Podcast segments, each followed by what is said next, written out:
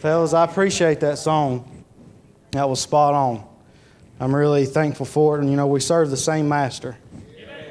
it's amazing how he lines things up. But I know that, that uh, we've all worked hard this week, so I'm going to try not to keep us uh, too long. But uh, if God stirs your soul like he stirred mine over this message, there's no telling how long we'll be here. But uh, I tell you, it's a, it's an, I don't take this opportunity for granted, Brother Dermott. And, um, you know, it's a privilege to be able to stand up here. Uh, Brother uh, Chris Hazlett, the man of God that he has that, that uh, stands at this, uh, on this platform. I don't take it for granted. Um, I'm unworthy of everything God does for me. I'm just a sinner saved by grace. And I'm thankful to be here, thankful to be saved, thankful for what God's done for me. Here we are in the midweek service, Wednesday. Come out from among them. We've gathered ourselves together to praise and worship the Savior. He's worthy of all the praise, honor, and glory that we can give to Him. He was the one that had the plan to perfection. He completed the plan to perfection, and He is the epitome of all perfection. I'm going to be in Matthew chapter 12, and while you're turning there, I'm just going to keep bragging on Him but how good He's been to us, what He's done for us. You know, oftentimes I think that as a, in a independent fundamental Baptist church as we are, we get spoiled to the blessings of, of what God has blessed us with. You know, I think a lot of times about Solomon. I was going to uh, have a message that I'm working on about King Solomon you know, the majority of what was gathered together for the temple was gathered by David, which was his father. Solomon, in that generation, at that time when they built the temple, they were a spoiled people. There was no war to fight. They sit there and enjoyed the pleasures of everything their forefathers laid down. Sounds a lot like America. But you know, oftentimes we get together, we join ourselves together. It's midweek service, it's Wednesday. We've come together as a body in Christ to be able to be lifted up, to encourage each other, to get ready to go out and to stand boldly as we end the week, as we get ready for Sunday. But how often do we reflect on the goodness of God? How often do we reflect on God Himself and who He is, what He's done for us? Compare Him to everything else, else that's out there in this world, to other religions, to kings, to kingdoms. He's greater than it all. And we are to lift him up, praise him, and worship him for what he's done. But I'm not going to keep you long tonight. There's just a few thoughts that, that I have. I hope that you enjoy the message, hope you get some encouragement. But in Matthew chapter number 12, we'll begin reading in verse number 1. If you guys want to stand to reverence the Word of God, we're going to go through verse number 6. But in verse number 12, the Bible says, And at, this, at that time Jesus went on the Sabbath day through the corn. And his disciples were hungered and began to pluck the ears of corn and eat. But when the Pharisees saw it, they said unto him, Behold, thy disciples do that which is not lawful to do upon the Sabbath day. But he said unto them, Have you not read what David did when he was an hungered? And they, they that were with him, how he entered into the house of God and did eat the showbread, which God, uh, which was not lawful for him to eat, neither for them which were with him, but only for the priest. Or have ye not read in the law how that on the Sabbath days the priests in the temple profane the Sabbath and are blameless? And here's where I want to get my thought. But I say unto you that in this place is one greater than the temple. Our Heavenly Father, I love you, and I thank you so much for loving an old sinner like me. God, I'm undeserving of your love. I'm undeserving of all that you give and all that you bestow upon us each and every day. But God, I'm grateful for you. I'm grateful that you are greater than anything, Lord, that I may face. Throughout the days of, of uh, trials and tribulations, whether I'm on the mountaintops or whether I'm in the valley, God, you're greater than it all. Lord, and I'm grateful for you. I'm grateful for your faithfulness. I'm grateful for your faithfulness to the cross. God, that you would go all the way to shed that precious blood for something like me. Lord, I pray you help me tonight. Lord, I pray I deliver this message of encouragement to your people. God, I pray we leave out of here that we're able to stand with boldness. God, that throughout our days, wherever to meditate on the Scriptures, to lift you upon high and see how great you truly are. I love you, Lord, and I thank you. In Jesus' name we pray. Amen. You know, as we look at this, at this passage of Scripture, my first point is, is around that how God is greater than any religion that there is out there. You know, isn't it funny that, and let me, let me just say this I recognize where we are in the Scripture. We're in Matthew chapter 12. I recognize the audience that's there. Jesus is replying back to a question that's been asked by the Pharisees. I recognize the, the law of, um, getting a lot of feedback. Can't even hardly hear myself. But I recognize that the reply that Jesus has back. I recognize that we're talking about the law and the time and the audience, like I said, of, of who Jesus is replying to. But you know, isn't it funny that the Pharisees always want to show up and always want to point the finger? Always want to cut down and judge. It's the religious crowd that shows up on the scene that wants to do that. But they're in an audience of, of not only the Pharisees, a separatist group. If you study the word Pharisees, they, they're separatists. But they're among the disciples. They're in a cornfield. And yet they want to question God about the law. Are they right doing so? Sure. In the law, we know that there was a man killed by picking up sticks. And here they are on the Sabbath day plucking corn and getting ready to eat. But my first point is, is around that he is greater than any religion that man may come up with. Praying unto a priest will send you to hell. But a repentance prayer to the Savior will send a man to heaven. Buddha still lies in the grave, but Jesus is alive and well. Allah may be getting all the praise from all the Muslims across the world, but it will still send them to hell. But Jesus stands victorious at the right hand of God, seated at the right hand of God. He is greater than any confusion of any other religion that may be out there. The Methodists may say that you can lose your salvation. I would say they're true if it were in my hands. But the God that I serve is greater than any religion that may be out there. Because He's the one that holds my salvation in His hands. He's the one that went to Calvary to shed that precious blood. It is in His hands and in His doing and in His perfect will. God is greater than any religion that man may come up with. We ought to recognize that. We ought to serve Him for what He's done for us and how good He's been to us.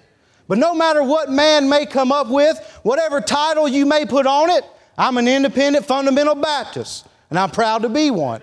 But I am one because of the fundamentals of the Bible and the doctrine of the New Testament church. But I will say this being an independent Baptist is not going to get me to heaven.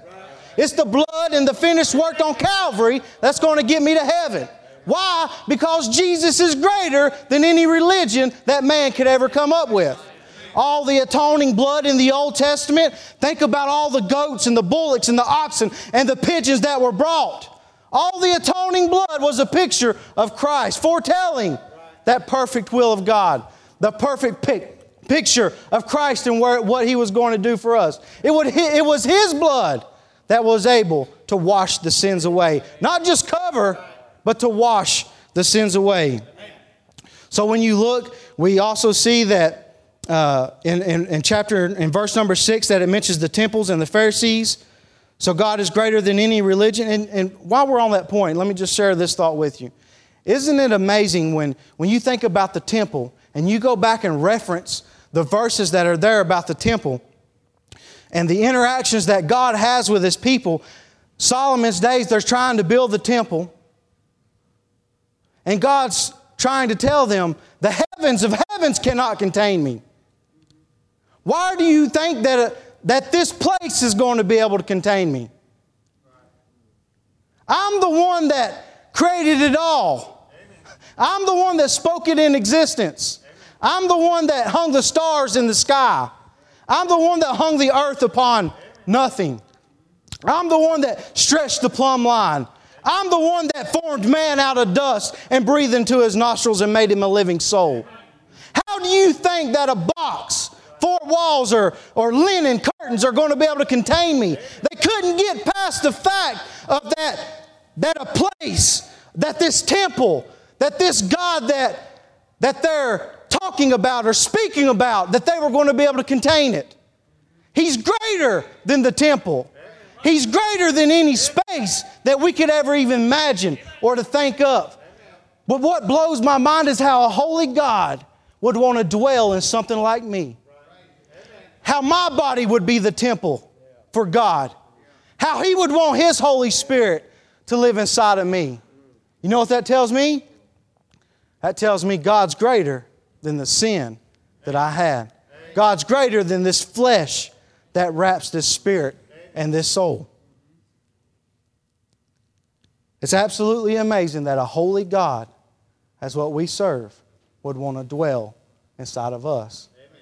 Now, do you, that word dwell, the word abide,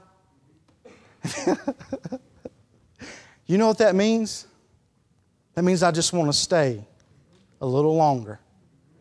I just want to get beside of you and spend a little time. Now, some of you may be a whole lot more religious than I am. but if you knew my testimony and you knew the things that I've done, you knew the man that I was before God came into my life, how can a holy God want to abide in something like this? And yet, here we come on a Wednesday night at Calvary Baptist Church, are we prepared to recognize Him as something that is greater than anything that we could ever imagine? Because He is. Who am I that God would want to dwell into something like me? I'm undeserving. I'm unworthy. But I also want us to take a look at the reference that he makes in verse number three. It says, But he said unto them, Have ye not read about David or what David did? Now, when you study this scripture out, the time that is, that's being referenced about David at this point is a time when David was rejected as king. Now, imagine you got the Pharisees, you have the disciples. I imagine there's some type of a multitude that's there. Usually, when you see those crowds together, they're always there. And yet you have this crowd, you have them looking upon Jesus Christ. And he is the rejected king. But what do they want to talk about? They want to talk about the law. Why are you eating corn? Why are you plucking the corn? And the king is standing there before them. He is greater than any king that will ever take any throne. you look over to the next page, and if you have a Scofield, it references another king, Solomon. And it says, I am greater than he. And yes, he is. He is greater than Saul. He is greater than David. He's greater than Solomon. All the lineage of the, uh, the kings of Judah, the kings of Israel. There is no king that will ever be able to take the throne that is greater than him. For you see, there is no king that was able to do what Jesus Christ done. There was no king that was, was going to be able to be the spotless, blameless sacrifice that you and I needed. But here's this Pharisee crowd, this religious crowd that shows up looking at the rejected king and wants to talk about the law. He's greater than any religion that man can have. He is greater than any king that will ever sit upon the throne. For you see, this king, this lamb, they may have beat him the first time. They may have spit upon him. They may have wagged their fingers. They may have took that, that reed out of, their, out of his hand, beat him up against the brow, smashed a crown of thorns on his head. They may have wagged their fist. They may have talked about him and ridiculed him like a dog. They may have rejected him as a king. But that was the first time he came. He was the lamb. He was to be led to the slaughter. For by his stripes and his bruises were we healed. Our iniquities was laid upon him. But when he comes back the second time, not only will the earth know, but all of mankind will know. Because there will be a, an indignation on his thigh that says, Lord of Lords and King of Kings. And all the world will know that there is not another king greater than King Jesus. He will sit upon the throne, and there will never be another man, another substance in this world that will be able to be any greater than He is. You know, I looked up the word greater throughout this study. That word greater means to be considerably more, considerably more than normal or average. he is so much more, considerably more than normal or average. Amen. See, all the other ones that sat on the throne were normal Amen. and average. Right. But he was considerably more. Yes. Amen. there will be no other king that will ever walk on the face of this earth when their foot hits the top of the Mount Olives. It will rent. There is no other king that will be able to step on this earth that will be able to accomplish and do what he's done Amen. and reign forever. You know, you study a life of a king, a life of a king, their whole purpose is to be able to take the throne to be able to serve as many years as they can on the throne and to conquer as much as they want to conquer. Woo, but this king, Amen. he already owns it all. Amen. He's already conquered it all. Amen. Revelation 1:18 tells us, I was he that was alive and lived forevermore and defeated death, hell, and the grave. And guess what? He has the keys to them. Read Revelation 1:18. He's already victorious. No other king will be able to do that. No other king will be able to accomplish what he's accomplished, to defeat the armies that he's defeated. The Assyrian army, as they were, um, I believe it was Hezekiah, ridiculing Hezekiah as a king. There was no other king that could wipe out an army like King Jesus. They all laid dead the next day. And there's another thing I want to mention in closing, my third point. He is greater than any need that you may have. If you look at where they are, what was the need of the disciples? They were hungry. They wanted something to eat. Guess what was standing before them? the one that was greater than any need that they had. Here they stood in a cornfield, a cornfield that he spoke into existence, a plant that he created, a crop that because of his earth, his watering, his temperature, was prepared for them at this exact time. That's the God that we serve. He's greater than the need that they have. He's greater than the need that the children of Israel had when they were getting ready to leave Egypt. They needed a deliverer, and God prepared one. When they stood before the Red Sea, Moses stood and said, Stand still and see the salvation of the Lord. Or you could say, I know that there's one greater. Just wait and see. And as they stood there, and that Red Sea departed, He's greater than the sea. He's greater than the muck and the mire that they would have had to walk across, but no, it was dry land. and he walked across. Why? Because he's greater than that sea. That Egyptian army that was coming behind them, ready to devour them, ready to consume them, there's a God that was greater than that army.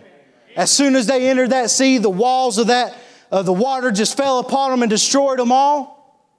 But you know what the children of Israel done as soon as they got across the Red Sea? They complained about being what? About being thirsty. Here we are in Marah, bitter water. And yet, how long? What just took place? What just happened? What all did God just bring them through? What all did God just accomplish right before their eyes? And they want to complain about being thirsty and needing something to drink. But God said, I'm greater than that thirst. I believe He told a woman at the well that in Samaria. You drink of this water, you'll thirst again. But you drink of this water, and you'll never thirst again. He's greater than any thirst that you may have. Your need may be salvation. If it is, He is greater than any sin that you've ever committed. His blood will be able to wash it all away. His forgiveness goes deeper than anybody will ever be able to forgive you. His love will love you more than you will ever be loved because He's greater than anything need that you'll ever have. He was greater than the need of the children, the Hebrew children, that was cast into that fiery pit. Though Nebuchadnezzar may have turned it up seven times, God was greater than the fire. And if you study that passage of Scripture out, you know what it says? It says the fire had no power. Glory to God. I don't know about you, but that makes me want.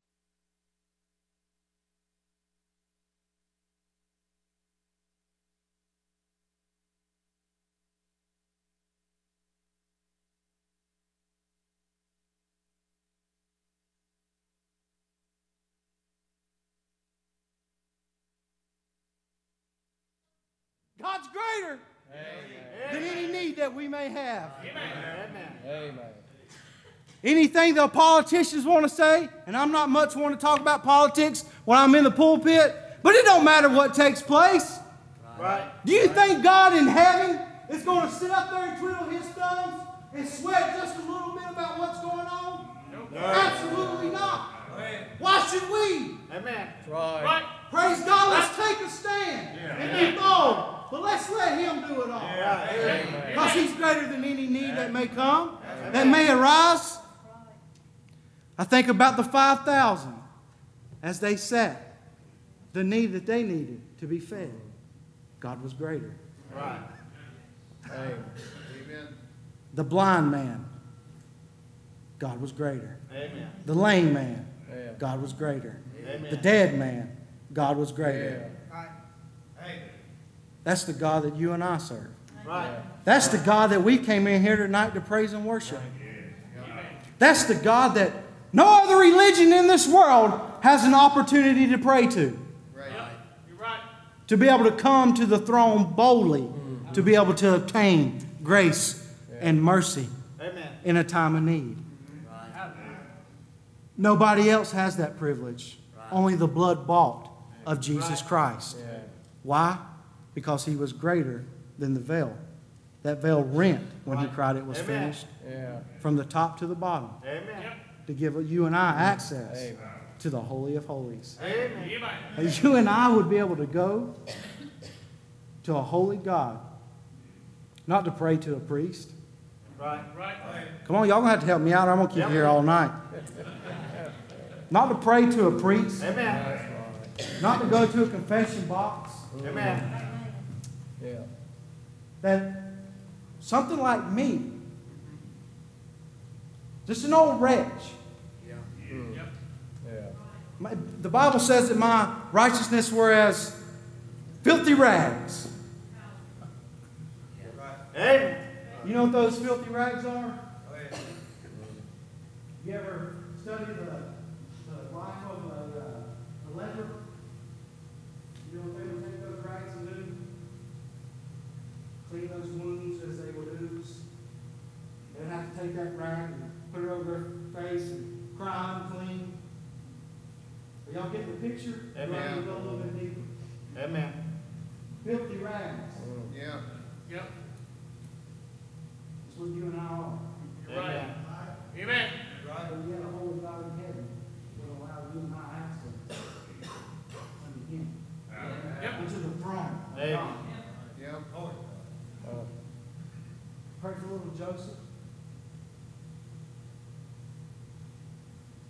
And we would be able to go And for him to, and in the scriptures for it to even tell us, I know what you're in need of before you even ask. You know, I think about Matthew chapter number six. It said, consider the, the lilies, mm-hmm. how they toil, how they spin, though they be not rain. Consider the fowls of the air, how they sow, neither do they reap. Mm. But yet your, it doesn't say there, it says, yet your heavenly Father. Amen. Amen. You see, he didn't send his son for that part of creation. Right. He sent his son for us. Right. The filthy, the filthy rags, Yeah. the unrighteous, Mm. Amen. the crowd that. You know, have you ever thought about this? You ever thought about everything God's created, it does exactly what he wants it to do? Amen. Yeah. But yet there's one thing that doesn't. Mm-hmm. Yep. That's you and I. That's right. But yet he loved us enough to send his son to Calvary. Amen. Amen. Could you imagine picturing that, that lamb as it was to go to the slaughter in the Old Testament? Spotless, blameless, never done any harm, something that you had raised, knowing where it's getting ready to go. And God done that for you and I. He's greater, church. That's the whole point of my message tonight. Amen. Regardless of what comes up, regardless of any religion that we may come in here and play church politics, or we may come in here to put on a nice suit, we may go through the routines and the rhetorics. Hey, regardless of all that, God's greater. Amen. He deserves honor, glory, and Yep. praise. Yep. Let everything that hath breath Amen. praise ye the Lord. Amen. He deserves it. He's done far more than we could ever imagine. He's done far more than we could ever ever deserve.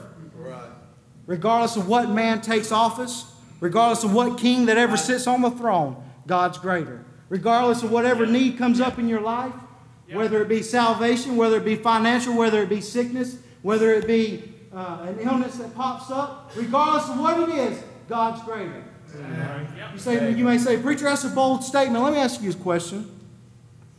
If you're saved or that loved one that, that is sick and afflicted, if they're saved, and God doesn't answer your prayer of healing, but He takes them home, what more could you want?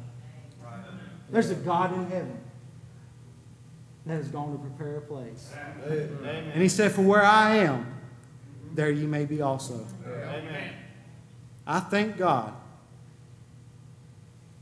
for what He's done for us. Amen. Amen. I think there are often times where sometimes we need to sit back and we need to realize just how great God is. Amen. Amen. Just what God's done for us. Whether it be a Wednesday night, whether it be a Monday, Right. whether it be a Sunday. We as a body of believers are the ones that make an impact on this world, Amen. or should be making an impact on this mm-hmm. world. Amen. You had a religious crowd, the Pharisees, standing there, worried about the law, all stooped up in religion. What difference were they making? But yet, the greatest thing in the world was standing right before them. Mm. Amen. That's right, preacher. That's right. Amen. Amen. So, do you get the point of my message tonight? Mm-hmm. Here we are as a church. We got the right Bible. Mm-hmm. We got the right walk. We got the right talk. But do we realize the one that's before us? Amen. For we walk by faith and not by sight. Amen. For when you do that, you understand that there's one greater than any need Amen. Amen. you Amen. that your family may have. And we should serve him for exactly what he is. He is great, and he deserves our praise. Amen. He deserves our attention and our focus. Just lay the, the weights that so easily beset us, and look unto the author and finisher of our faith, whom is Jesus Christ, our Lord. When we call him Lord, we call him Master. We also have the privilege to call him Father. We also have the privilege to call him friend, the Prince of Peace, the Comforter, Wonderful, the King of Kings, the Alpha and Omega, the great I am, Mhm. God, Jehovah. Amen. Do we really recognize? Do we really recognize and allow those thoughts and who He really is impact how we praise and worship Him and the impact that we have on the people that are around us? His word. Amen. Amen. I love you, guys. Thank you. Preacher, I'm done. But he is certainly greater than anything that we will ever come across. Amen. Amen. And I tell you what, you know, uh, I'm broken over this uh, nation to have revival. Been broken over it for some time. I've been preaching for seven years. Um, been to many churches. We're, we're very blessed in the church that we're in. But I tell you, one of the things that's keeping us from revival, people don't really recognize how great of a king he really is. And until we do, we're going to stay as stagnant as what we are. But I love you. Thank you, Pastor.